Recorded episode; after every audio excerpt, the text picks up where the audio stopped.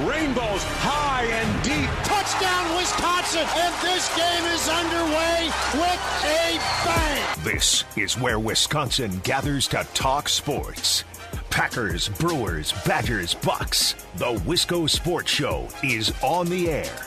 Here's your host, Grant Bills.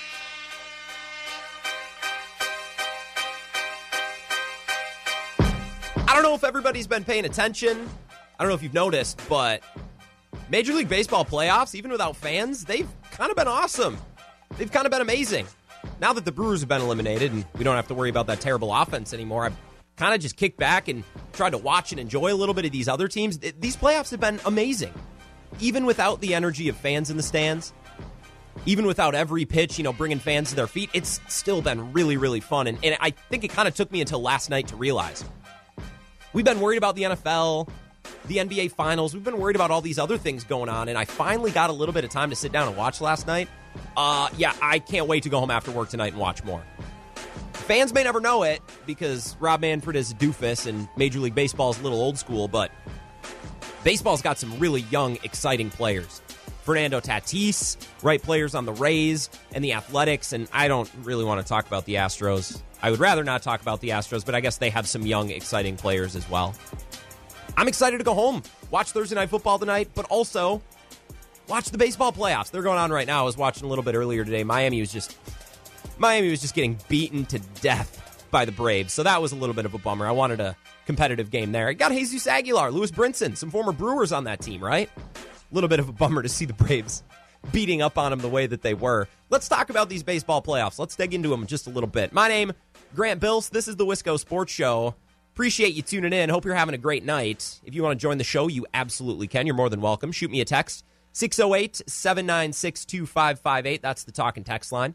You can also tweet at me at Wisco Grant. You don't have to agree with me. Um, sometimes it's fun to disagree. That's mostly what Twitter is for, actually. I, I don't know the last time I saw people agreeing on Twitter. That's not really the point. So if you want to argue, debate, or call me wrong, I would love that. Please, Wisco Grant on Twitter. You can follow and tweet at me there with all the NFL games going on, and the Packers have been really good, right? And the NBA Finals are currently going on. I, I haven't been able to watch as much playoff baseball as I'd like to.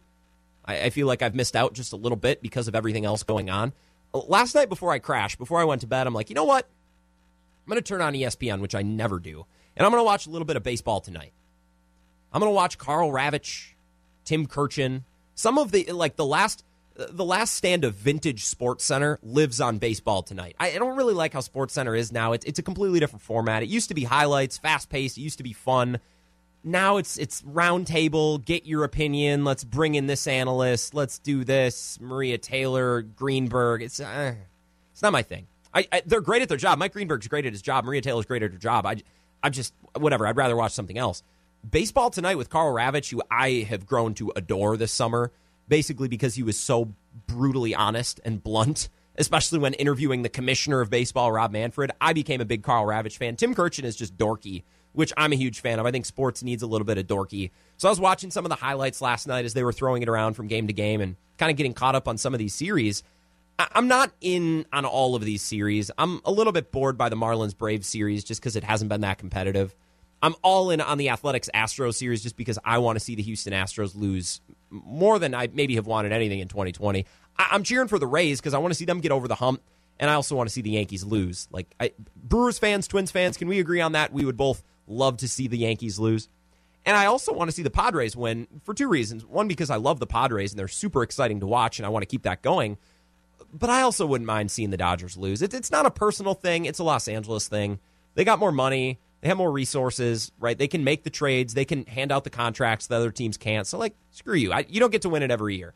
I, and the Dodgers have, for whatever reason, they haven't been able to get over the hump and win it at all uh, in recent memory. So, I'd love to keep that going. I think it's hilarious. If the Brewers can't win, it, well, at least the Dodgers can't win either. That's a good way to look at it. Yesterday, uh, the Padres ended up losing to the Dodgers, and that was the game I was locked in. Clayton Kershaw was like the fourth or fifth biggest story in this game, which is how you know it was a great game. How you know it was a wild game. Is that Clayton Kershaw, who is do you think he's the most well known player in baseball? I think Mike Trout is the best player in baseball, but Clayton Kershaw might be the, the, the, biggest household name in baseball. When he's the fourth or fifth biggest story in any given game, you know it was a wild game and there was a lot going on. Clayton Kershaw gave up three runs in six innings last night, and you know I kind of laughed because I was like, all right, maybe Kershaw hasn't figured out his playoff woes. Maybe he's just not pitching against the Brewers. Like anybody can sit down, anybody can strike out ten guys per outing if you're pitching against the Brewers. That offense is brutal. So it's been interesting to watch the Dodgers take this next step after beating up on the Brewers and, and pitch against an offense that has a lot of pop, the San Diego Padres offense. Kershaw allowed three runs in six innings, but the biggest play of the game came in the eighth inning when Fernando Tatis was at the plate. Padres are down two runs, one runner on. A home run gives San Diego the lead, and I'm sure you saw the highlight. This is what happened next.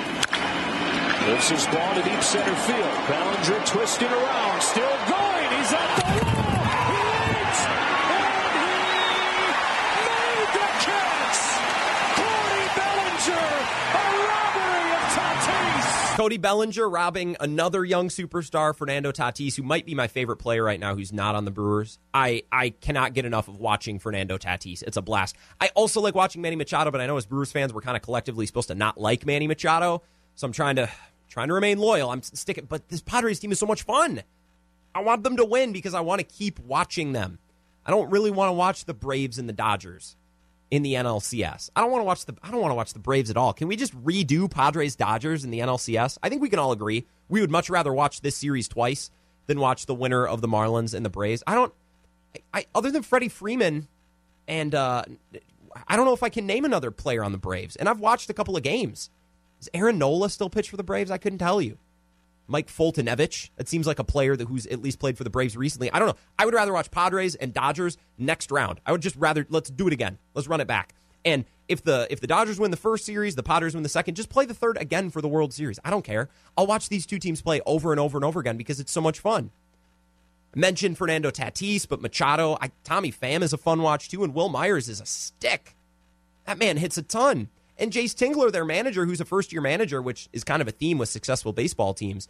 Everything about him I like because he's everything cool about Tony La Russa without the crabby old man St. Louis Cardinals thing. He doesn't have any of that complex going on. Jayce Tingler is just a, a gruff, crabby old man who's not old like Tony La Russa. He's everything good about Tony La Russa without the crabby old man. He's just kind of crabby. He's without the old man, got the right amount of crabby, which I love in a baseball manager, which is why personally really like Ned Yost too, even if his teams uh, at the end of the his tenure in Milwaukee weren't the best. I, I want to see the Padres go, and I also want to see the Dodgers lose. Like it would be entertaining to see Kershaw get a ring. I think that would be some nice closure. We kind of saw that with Ovechkin in the NHL two years ago. That was a nice moment for him to finally get over the hump. It would be kind of nice to see Clayton Kershaw get over the hump. By all accounts, he's a great dude. I, I got nothing against him. But it's also kind of funny to see him keep tripping up and to see the Dodgers keep tripping up too. But that's the small market fan in me. I have been watching the Padres and the Dodgers, but I've also been watching the Athletics play the Astros just out of spite for Houston and just to cheer against Houston, which, by the way, speaking to Twins fans, mostly probably in our, our La Crosse listening area on WKTY, thanks for absolutely nothing. Like, you had lost 16 straight postseason games coming into this year, and I'm like, you know what? I think they're going to have some good luck. I think they're going to have some good fortune because America needs this. We need to see the Astros lose. And what better team to do it than the Minnesota Twins? And no, you get swept. You could barely score any runs. So thanks for nothing, Minnesota Twins. I've been watching highlights every night of this Astros Athletic series, and I, it blows me away because last night I'm watching baseball tonight, and I'm like, wait a minute, that guy cheated. That guy cheated. Oh, he got a hit. Oh, uh, cool, but he also cheated. Like, how are we supposed to celebrate these guys? Altuve had three hits last night. Cheater. Alex Bregman had two hits last night. Cheater. Carlos Correa had a big hit, and now he's red hot, but he's a cheater, and he's the worst of all because for whatever reason he won't own up to the fact that he cheated. He's still doubling down. You don't you don't know the full story. Get your facts right. Like, oh, we're a good team. What are you going to say about us now? Like, this is what he said after the Twins series. And come on, Twins. Like, you really let this guy beat you. I know a lot of people are mad. I know a lot of people don't want to see us here. But what are they going to say now? You know, we're a solid team. We play great baseball. We won a series on the road in Minnesota. So what are they going to say now? Let me address every single question that Carlos Correa asked to nobody. What are we going to say now? We're going to call you a cheater and a liar and a prick because you're all three. Uh, you were a good team. No, you weren't. You were under 500 in the regular season. You wouldn't have made the postseason if it was a normal year. You beat a good team on the road. Well, first of all, Target Field with no fans is hardly a difficult road environment. And you beat the one postseason team that hasn't won a playoff game since like what? The the first Bush administration? I don't even know how long ago was it? Was it like 2002, 2001? I don't know off the top of my head. The Twins have lost 18 straight. Congratulations, you beat the one team that hasn't really won a playoff game in my lifetime. Ugh. I hate the Astros so much. I, just, I want to see them lose because Carlos Correa. What are they, What are you going to say about us now? We're going to say that you're a cheater because you still are. I don't care how many games you win. That doesn't know a lot of change. people are mad. I know a lot of people don't want to see us here. But what are they going to say now? You're a You know, cheater. We're a solid team. We play great No, you're not. We won a series on the road Against the Twins Minnesota. doesn't count. No so What are fans. they going to say now? We're going to say that you're a cheater and you suck and we hate you because all of it's true. God, screw the Astros. How? Why are they even allowed in the postseason? Why are they allowed into the postseason? And look, there is something to be said for owning the villain role. There is something to be said for just like taking it head on. LeBron did that in Miami, and weirdly enough, I think that was good for his career, even if it didn't really fit his personality. There is something entertaining for a team or for a player or a manager just like embracing the villain role. But the thing about the Astros is I can't even celebrate them embracing the, the villain role because they didn't have to overcome anything. When the Patriots won it in what 20, 2014, 20, no 2017, when the Patriots won it in 2017 after Tom Brady had been suspended, like okay, uh, wonderful. I guess that would have been a couple Super Bowls ago in 2014. When Tom Brady was suspended, at least they had to overcome that suspension, right? The Patriots somewhat earned that. The Astros didn't get punished at all. So why are you gonna why are you gonna flap your gums and, and, and talk smack? It's like, oh, what are you gonna say now? What do you mean? You weren't punished. You didn't have to overcome anything. Yeah, you lost your manager, but like, whatever. Your manager isn't the reason why you won. It was your great play. It was your superstars like Bregman, Altuve, and Carlos Correa, who turns out were cheating the entire time. Right? And Gerrit Cole could not get out of there fast enough. What are you going to say about us now? We're going to call you a cheater because that doesn't change. You can go 162 0. We're still going to call you a cheater. God, that bothered me. I, I cut a little piece of CC Sabathia's podcast with Ryan Ruocco because it's so funny. Like, CC Sabathia is becoming one of my favorite former players of any league just because he's now speaking his mind and his podcast is awesome. It's through the ringer. Uh, this was, I believe, from last week. Whenever the Astros beat the Twins, everything runs together in 2020. This was Sabathia's reaction to that Carlos Correa quote that we just heard. And it's funny because it's so brutally honest. They cheated, and then they're mad at us. Like, What? get the Oh. f- out of here. It's Right. A, it's a fucking joke. And then you finish under 500 this year. Like, shut the f- up. R- I- exactly, man. The, the, the kid's a clown, man. I'm sorry. Sorry, Carlos Correa. you're mad at us. You're talking smack at us. Dude, you're the one who cheated. You didn't get punished, and, and now you want to act like you've accomplished something. You went under 500, and you got matched up against the one postseason team that is literally addicted to losing. They can't get enough. They love losing in the postseason so much they've done it 18 straight games. You need to purposefully try to lose 18 straight postseason games. And once again, Twins fans, especially here in our La Crosse, uh, on our La Crosse affiliate WKTY, I'm sorry. I wanted the Twins to win. I'm not trying to talk smack, but like you really let the country down. I'm going to be honest. You really let the country down by letting the Astros win. That was a huge bummer. 18 straight postseason losses. And then you let this man get on the podium and talk smack like he accomplished anything, which he didn't. I loved in spring training, too. He's like, I loved in spring training. He's like, get your facts right before you talk smack. And I obviously do a, a terrible Carlos Correa impression. Get your facts right before you talk smack. What facts? Like, the, Major League Baseball did an investigation. It was one of your own players that blew the whistle. It's not like Deflategate where there was some like there was some gray area at exactly what happened. It's it's not like Rob Manfred punished you for the sake of punishing you, like Roger Goodell might have done with Brady. We'll never know. Major League Baseball didn't punish you at all. The whistle was blown on your own team by one of your own players. Get your facts right? Screw you, cheater. God, it just frustrates me. I want the Astros to lose so bad. I hope the Rays advance over the Yankees and or uh, you know what? I'm not an American League fan. I'm not a Twins fan. If I was a Twins fan, I'd probably hate the Yankees. My hate is reserved for the Dodgers in the National League. I wouldn't mind seeing the Yankees just beat up on the Dodgers or the the, the Astros, excuse me, in the ALCS either. I'll, I'll take the the Yankees. I'll take the Rays. One of those two teams, please advance and just just destroy, just destroy Carlos Correa, and then every single one of them. While they're spraying champagne around in the locker room in the celebration, I want to see Gerrit Cole and well, probably not Gerrit Cole because uh, he was a member of the Astros. Everyone else in that locker room, I want nothing but smack talk, and I want you to call him out by name. Hey, Jose Altuve, you cheated and you ended up losing. You got what you deserve. Carlos Correa, you cheated, you lied about it, you were cocky about it, you lost, you get what you deserve. That's what I want out of the American League Championship Series because it looks like the Astros are going to advance over the Oakland A's. Now, if they can force it to a game five, which in this instance is a well, no, they always play five five postseason games in the in the DS in the divisional round. So if they can get to a, an elimination game in game five, it does line up where Mike Fiers would be the starter, which would be incredible given that Mike Fiers was the original whistleblower on the Astros cheating plan. Like what was that? A year a year ago or so? Every like I said, everything runs together in 2020. I have no concept of time. It feels like March 30th, but it also feels like December like 60th feels like we've lived through three years, but also we've only lived one week in this year. It's it's miserable, and I I have no concept of time at all. All I know is I want to see the Padres win, I want to see the Astros lose, and I want to get some good games. I want to enjoy the postseason. That's all I'm looking to do.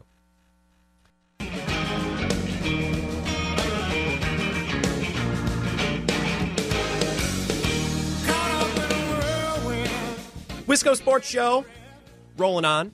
My name is Grant Bills. I'm lucky enough to be your host. Excited to talk about the Packers. We had to take a couple shots at the Vikings and the Bears, naturally. We got to do that. If you want to join the show, you can shoot me a text 608 796 2558. You can follow me on Twitter and tweet me at Wisco Grant as well. Covered a lot of ground today talking baseball playoffs, talking about the Astros and how we just hate the Astros are gonna they, they're gonna win. They're gonna go to the ALCS, and I I don't know why it's gonna keep me up tonight, but it will. It just bothers me. I want to see Carlos Correa lose. I want to see Jose Altuve lose. It's just that would make my week, and yet I got to watch this team go to the ALCS. Whatever. Let's talk about the Packers. Packers were 4 0. Nobody can take that away from us, not even the cheating Astros. Um, I, I want to hear a little bit from Coach Matt LaFleur. He had some press availability on Tuesday, and he gave us some real gems uh, and, and some real interesting things to talk about. Most notably, to begin the press conference, his young players. He was asked about some young defensive players, some undrafted guys, unproven guys, especially in the secondary, but not only in the secondary, who have stepped up and, and started to make plays. This is Matt LaFleur's response. Yeah, I was proud of those guys. They, like you mentioned, a lot of guys went in different positions, and you know, I thought for the most part did a pretty good job. There's obviously some things when you're when you're not getting those reps in practice that you have to get cleaned up. But I was proud of their effort. I thought they did a good job on the perimeter and and holding two really good receivers uh, to limited production. That's actually a really uninteresting answer. I, I don't have anything to say about that. I just wanted to use that answer as an excuse to talk about some of these young players on the defensive side of the ball. Not necessarily in the secondary, because I, I think Darnell Savage, Adrian Amos, Kevin King, Jaire Alexander, that's your that's your unit. And then mix in Chandon Sullivan, depending on the package and the look. That that's that's your ideal defense. Now, if you absorb injuries, okay, then we can talk about some of these young guys. I, I like Raven Greene like Will Redmond, but I, I don't want to spend time talking about them because they're only going to play in the case of injury, which is obviously much less than ideal. The future of the linebacking corps is what I want to talk about because there are a couple of young dudes, unproven dudes, who are contributors and who are going to be expected to contribute, not just in the case of injury, but right from the jump so far this season. A guy like Ty Summers, who is a seventh round pick. Kamal Martin, who's not healthy yet, but hopefully soon, and he'll hopefully be back because I want to see him play and I want to see him be a part of this linebacking corps as well. He was a fifth round pick this last year. And undrafted free agent Krys Barnes, who has been, according to Pro Football Focus, their grade has him better than all other rookie linebackers, including Kenneth Murray with the Chargers, who I really wanted the Packers to get, and Patrick Queen with the Ravens, who I really wanted the Packers to get. In fact, I thought the Packers were going to take Patrick Queen when they traded up. And then, of course, they took Jordan Love, and, you know, the world was never the same. The world was never the same. Krys Barnes, Ty Summers, Kamal Martin, there's not a single first or second day pick in that group. But yet that appears to be the future of their linebacking corps alongside Christian Kirksey, who's injured right now, to the surprise of absolutely no one. Say what you want about Blake Martinez, but at least he stayed healthy. You know, Matt LaFleur was asked about young players in the secondary. I'd much rather talk about young players in the linebacking corps. I don't know if Ty Summers is going to be their linebacker of the future. I don't know if Kamal Martin is. I haven't seen him play yet, but Krys Barnes has certainly showed us some really promising things and that's exciting. He's been graded by Pro Football Focus better than any of his colleagues in this rookie class, including ones that were taken in the top 30, Patrick Queen and Kenneth Murray. Both players, I'm sure Brian Gutekunst, UWL guy, and, and the Green Bay Packers would love to have. So that was a promising, uh, a, promising statistic and a promising bit of data coming out of Monday night's game. And although Matt LaFleur didn't directly hit it, it's something I wanted to bring up. Uh, he was also asked about Za'Darius Smith because Za'Darius Smith told media Monday night after the game that Matt LaFleur challenged him last week to step up and make some plays. And Matt LaFleur was asked about that. This was his response. Uh, yeah, it's just, you know, you always want to stay connected to your players, especially your leaders and and uh, your captain on the defense. And I think that he, he gets voted that for a reason. And it's not only just because he's a great player and he produces for us, but, uh, you know, he's, he's an inspiring player. Uh, inspiring person, and he brings a lot of juice and energy. And in order for us to perform at our best as a whole as a whole defense, uh, he's he's got to be playing at a high level, and it's awesome to see him respond and, and the effort that he played with, and uh, obviously the production speaks for itself. Za'Darius Smith was an integral part of the Packers' game plan and the Packers' defensive success on Monday night because Matt Ryan is a statue. He ain't going anywhere.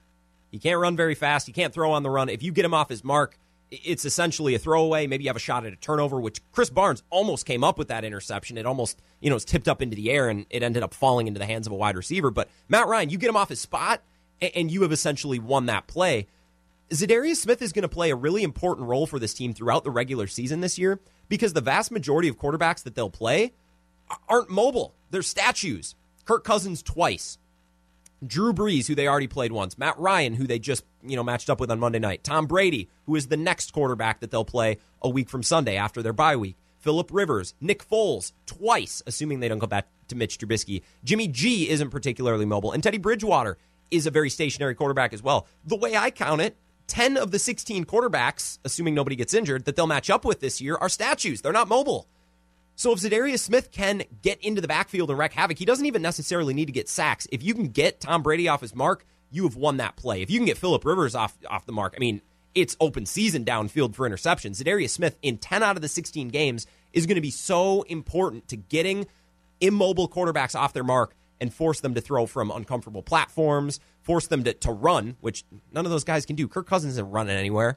Matt Ryan, his feet look like cinder blocks on Monday night. Tom Brady, Philip Rivers, Nick Foles, those guys aren't going anywhere. If Za'Darius Smith can just get in the backfield, get in their face, that's a win. And he's going to play a huge role this season simply because of the quarterbacks that the Packers are going to be matched up uh, against. The next set of questions that Matt LaFleur faced was about interceptions and Aaron Rodgers, knock on wood, lack of interceptions through the first four games. Now, Rob Reischel asked a question that made me laugh, and this exchange cracked me up. Rob Reischel asked Matt LaFleur if Aaron Rodgers can go a full 16 games, an entire season, without an interception. Now, naturally, Matt LaFleur really can't say anything because you don't want to jinx it, but I mean, it, yeah, it's going to be really difficult to go an entire season without an interception because there's so much more that goes into it. Luck, you know, even officiating at times, you get a bad break on a missed call, and, and you know, that's an interception. That's why we've started to value turnover worthy plays more so than turnovers themselves as you can expect, Matt LaFleur didn't have a, a, whole lot to say, and Rob Reischel quickly said, Well, okay, well, can I ask a follow up really quick if you're not going to answer that question? I think, Rob, we're going to take that one play at a time. Matt, can I follow up? Sure. Sure. I mean, he's obviously sure. remarkably gifted and, and avoids trouble for the most part, but do you need an element of good luck as well for, for that to happen? Is you know, in addition to him just being the talent that he is?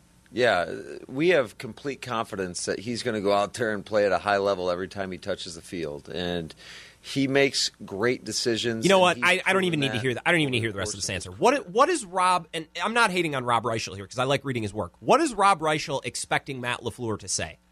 You first ask him if Aaron Rodgers can go a full 16 games without a turnover. Naturally, Matt Lafleur is not going to answer that because one, he doesn't want to jinx it, and two, obviously there's a lot of luck that goes into it. So what does that follow up? Well, is there luck that goes into it? Of course there is.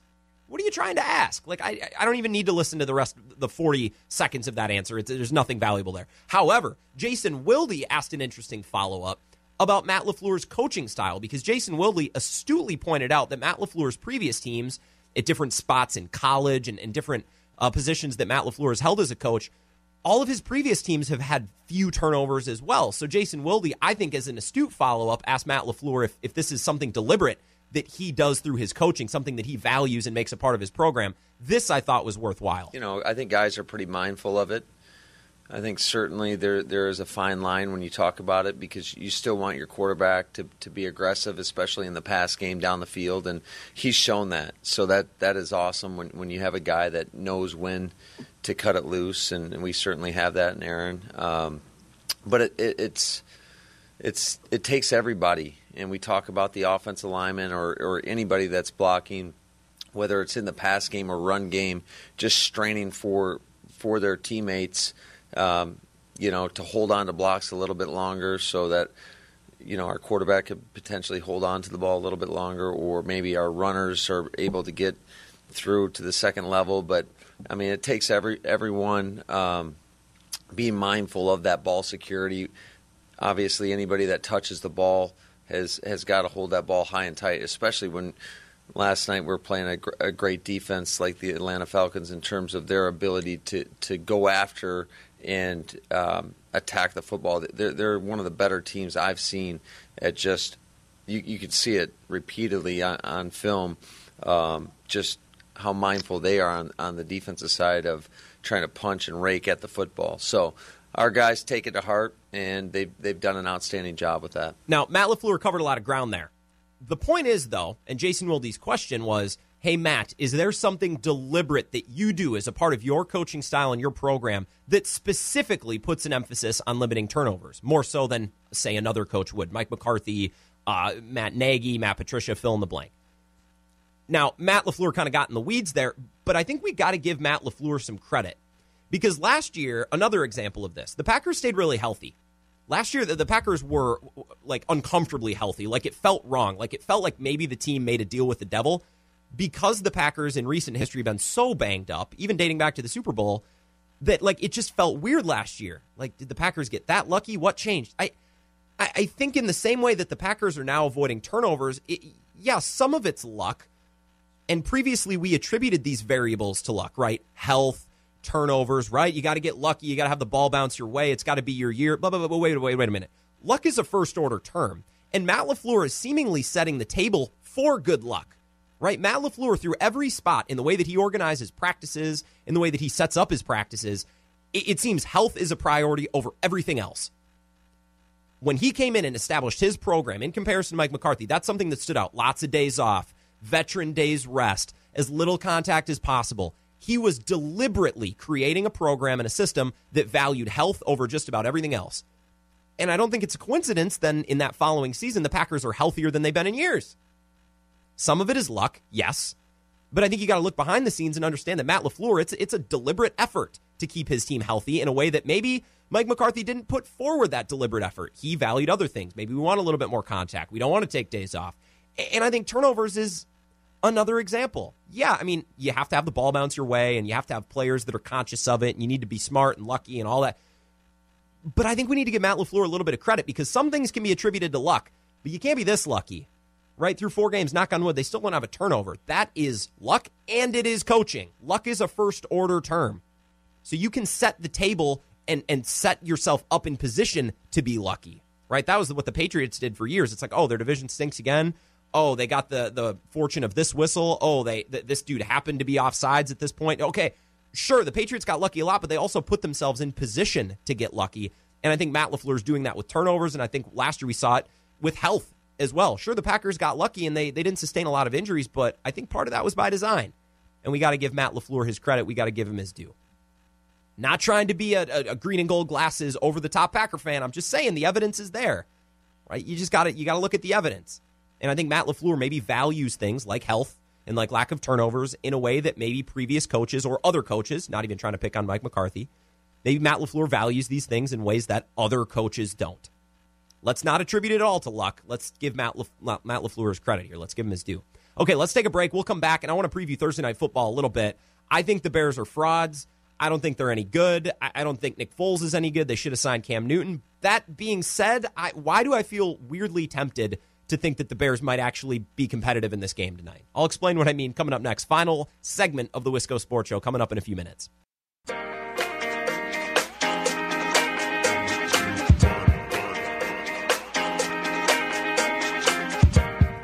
Wisco Sports Show rolling on. My name is Grant Bills. I'm your host. You can follow me on Twitter at Wisco Grant. You can text the show 608 796 2558. I hope you're having a good night. Thanks for tuning in, even if it's just for a couple of minutes. We're going to talk Packers, talk about Thursday night football, the Bears, and the, I almost said Patriots, Tom Brady's team, but the Tampa Bay Buccaneers instead. We'll talk a little bit about that uh, and talk about the baseball playoffs as well coming up after 5 o'clock. But right now, one of my favorite guests, one of the first guests I ever had on the show, and it started back in 2018, that is uh, our good friend Zach Heilprin from the Wisconsin Sports Zone Network. Zach, I guess I'm on in, in your city now, um, which is interesting. I kind of feel like I'm the guest, even though I'm, you know, talking to you on my show. Yeah, maybe. I don't know. Welcome to Madison, Grant. Yeah, thank. It, it feels like the big time. I'm I'm a little bit stressed, but I'm glad to have you here. Um, l- let's start with Jack Coan. I guess. Let's talk about the quarterback situation. Now, I don't, I haven't read anything that indicates this is season ending. Um, is this an injury that he can possibly come back from this year? Because that makes things a little bit more interesting. I can't imagine that Paul Chryst has given you too much to work with, but but what do we know about a timetable? Yeah, the timetable's kind of up in the air. I don't believe it's season ending, so he'll be back at some point. But uh, he was already actually back at practice, uh, walking around, not not walking around, but watching practice today, and so he's uh, he's feeling better. I mean, he had surgery on Tuesday, and he was up at practice by Thursday. So uh, I, I don't think it's season ending, but we don't know the exact timetable as it. They are planning on, and they are moving towards uh, Graham Mertz starting against Illinois in two weeks. So we know it's going to be probably at least that long, and I guess we'll find out how long it's truly going to be whenever he does come back. They're, they probably won't be too. Uh, uh, loose with that information. Yeah, Paul Chryst isn't typically too loose with any information, as I'm sure you know you're well aware no. as somebody who has to interview Paul Chryst. Um, I I know that Graham Mertz, uh, ranking wise, you know, hype wise, is the best quarterback Wisconsin has ever had. You know, we'll see how it plays out on the field. Nothing is is guaranteed. You know, four star, five star.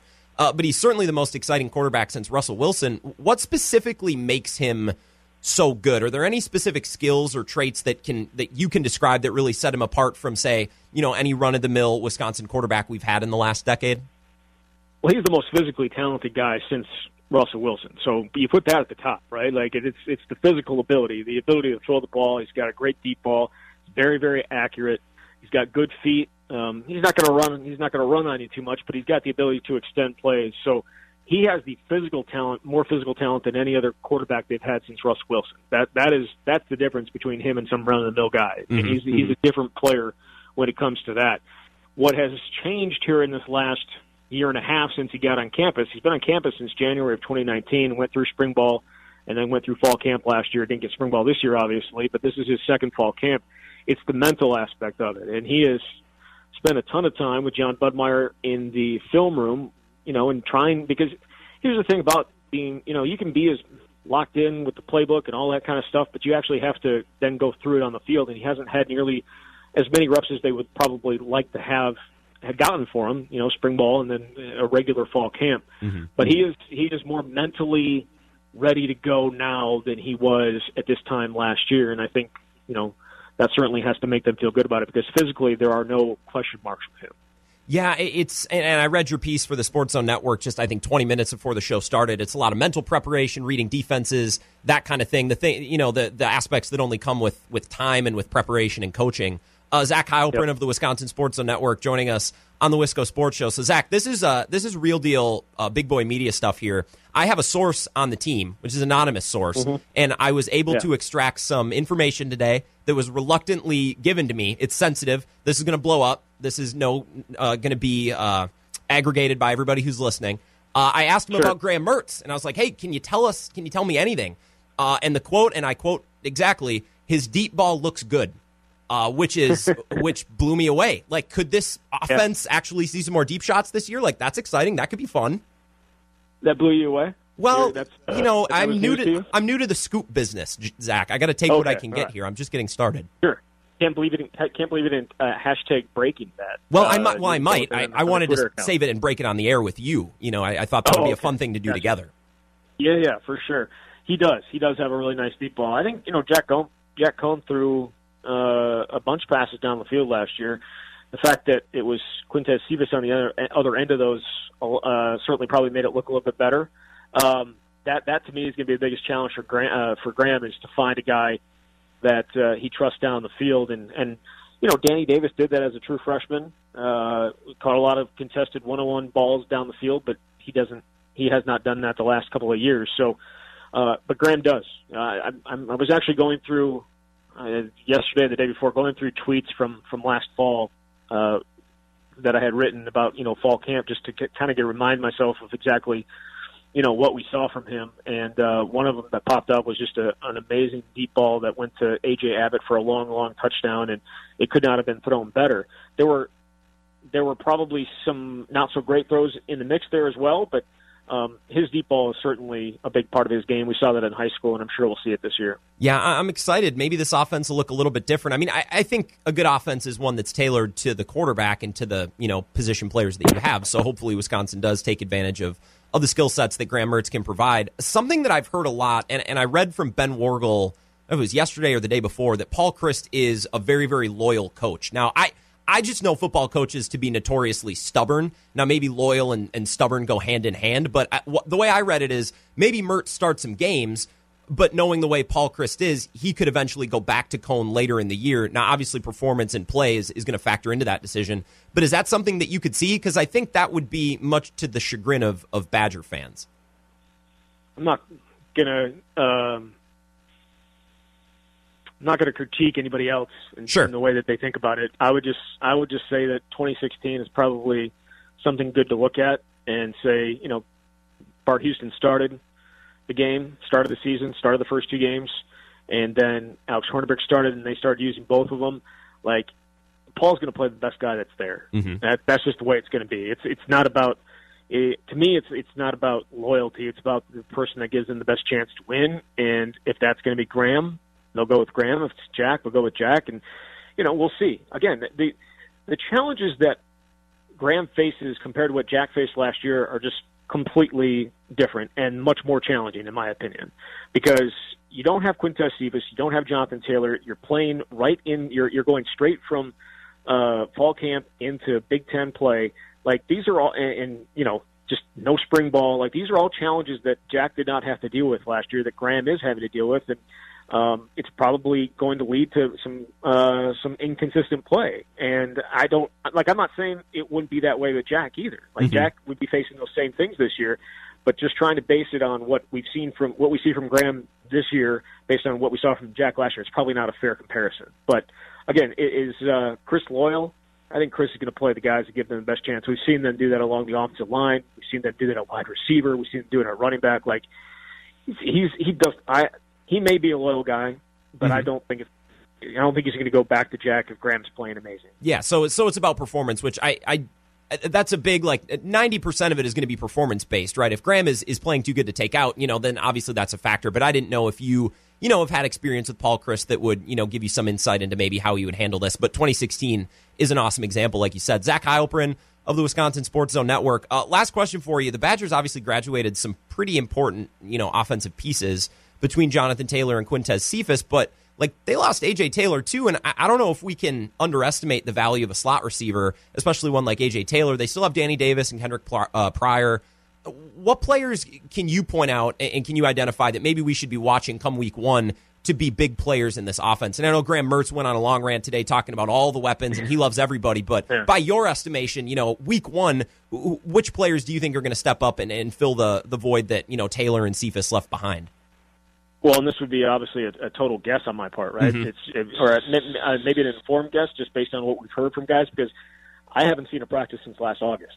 So uh, we didn't get to see any spring ball, you know, because there wasn't, and we haven't been in any of these camps. So it'd be it's it's got to be totally going by what they said. And you know, yeah, Danny Davis and Kendrick Pryor are those starters at, at wide receiver. You have a couple other seniors, Adam Krumholz and Jack Dunn, as uh, you know, I think guys that are more probably in the blocking, uh, perhaps more than than receiving, uh, and uh, using them in different ways that way. Uh, but some of the young guys, AJ Abbott, Taj Mustapha, and then the guy that everyone has talked about this camp so far is Chimere Dike. He's a true freshman out of Waukesha. Graham Mertz talked about him, but so did the other two quarterbacks, and they all think he's going to be great. Um, apparently, coming along pretty quickly. UW put out a little video of him uh, catching a, a back shoulder throw from from Mertz the other day. Was pretty impressive. So I think that at wide receiver would probably be you know that, those five guys uh, along with the other two uh, walk-on seniors that uh, are going to going to see time, and then you know at tight end too with Jake Ferguson. We've heard from uh, a, a bunch of people that this is the best he's ever looked. Okay. Uh, this this uh, this camp. That's the best he's ever looked. And then they have another interesting guy in, in Jaylan Franklin who came over from outside linebacker, who's athletic as heck. Apparently, a really natural pass catcher. Needs some work on his routes, but uh, he's a guy that I think people will be hearing from, if not this, if not early this year, perhaps by later this year, and certainly next year.